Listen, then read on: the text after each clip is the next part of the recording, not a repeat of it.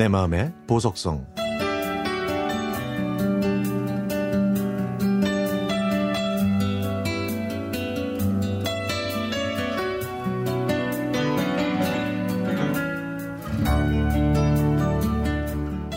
대학교를 졸업한 저는 백수로 지내면서 숨 쉬는 것조차 지겨울 정도로 시간이 많았습니다.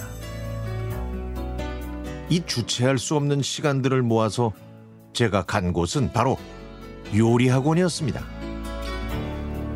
한정식 요리사 자격증을 따려고 요리 학원에 등록한 것이죠.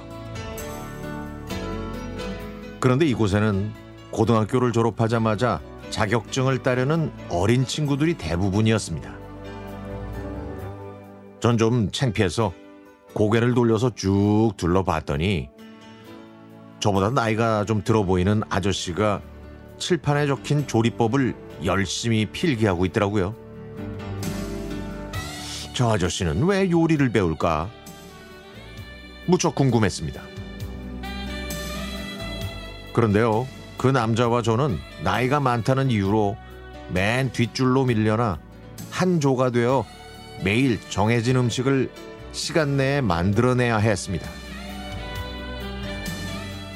달걀말이를 만드는 그의 손이 덜덜 떨리는 바람에 달걀말이는 점점 오므라이스, 오므라이스용으로 바뀌었죠.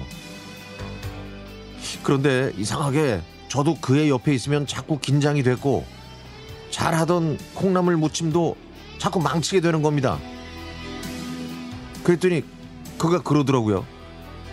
아이 저 우리 너무 잘하려고 애쓰는 것 같은데 점수에 연연하지 말고 평소대로 하죠 뭐. 아우 자격증 따려면 더 열심히 해야죠. 아유 요리는요 살면서 평생 하는 건데 지금 좀 잘 못한다고 해서 그렇게 걱정할 필요는 없을 것 같아요. 그보다는 요리한 음식을 잘 먹고 건강한 게 최고죠. 그 사람은 자기가 만든 우엉조림을 저한테 주면서 요리를 왜 배우냐고 물어보더라고요. 그러면서 자기는 요리를 못해도 건강한 여자랑 결혼하면 좋겠다고 말하는 겁니다. 여자가 남자 밥 해주려고 결혼하는 것도 아니라고 하면서 대신 자기가 요리를 잘하면 된다고 하는데 하하 이 갑자기 그 남자가 멋있어 보이는 거예요. 사실 그가 만든 음식은 보기에는 별로였지만 맛은 정말 끝내줬죠. 저희는 두 달 만에 자격증을 땄고 안부를 묻는 척 하면서 주말에 만나 해운대 바닷가에서 차를 마셨습니다. 그날 그가 제 어깨에 손을 얹었는데 손이 부르르 떨리고 있었죠. 그래서 저는 그의 손을 잡아 제 주머니에 넣었더니 조금 놀라면서 멈칫거리더군요.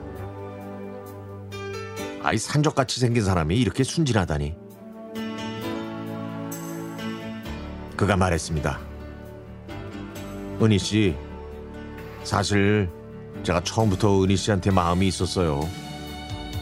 처음 보자마자 제일 눈에 들어온 건 은희 씨의 하얀 피부예요. 제가 너무 까매갖고 저는 피부가 고운 사람과 결혼하고 싶었거든요. 저는요, 은희 씨 충분히 행복하게 해줄 자신 있어요. 놀고 먹는 저한테 자기한테 취직하라는데 뭐 마다할 이유가 있나요? 그냥 결혼해버렸죠 뭐. 그리고 저보다 더 뽀얗고 하얀 피부를 가진 공주님도 나왔고요. 지금 저는 저의 탁월한 선택을 스스로 기특해하면서 행복하게 잘 살고 있답니다.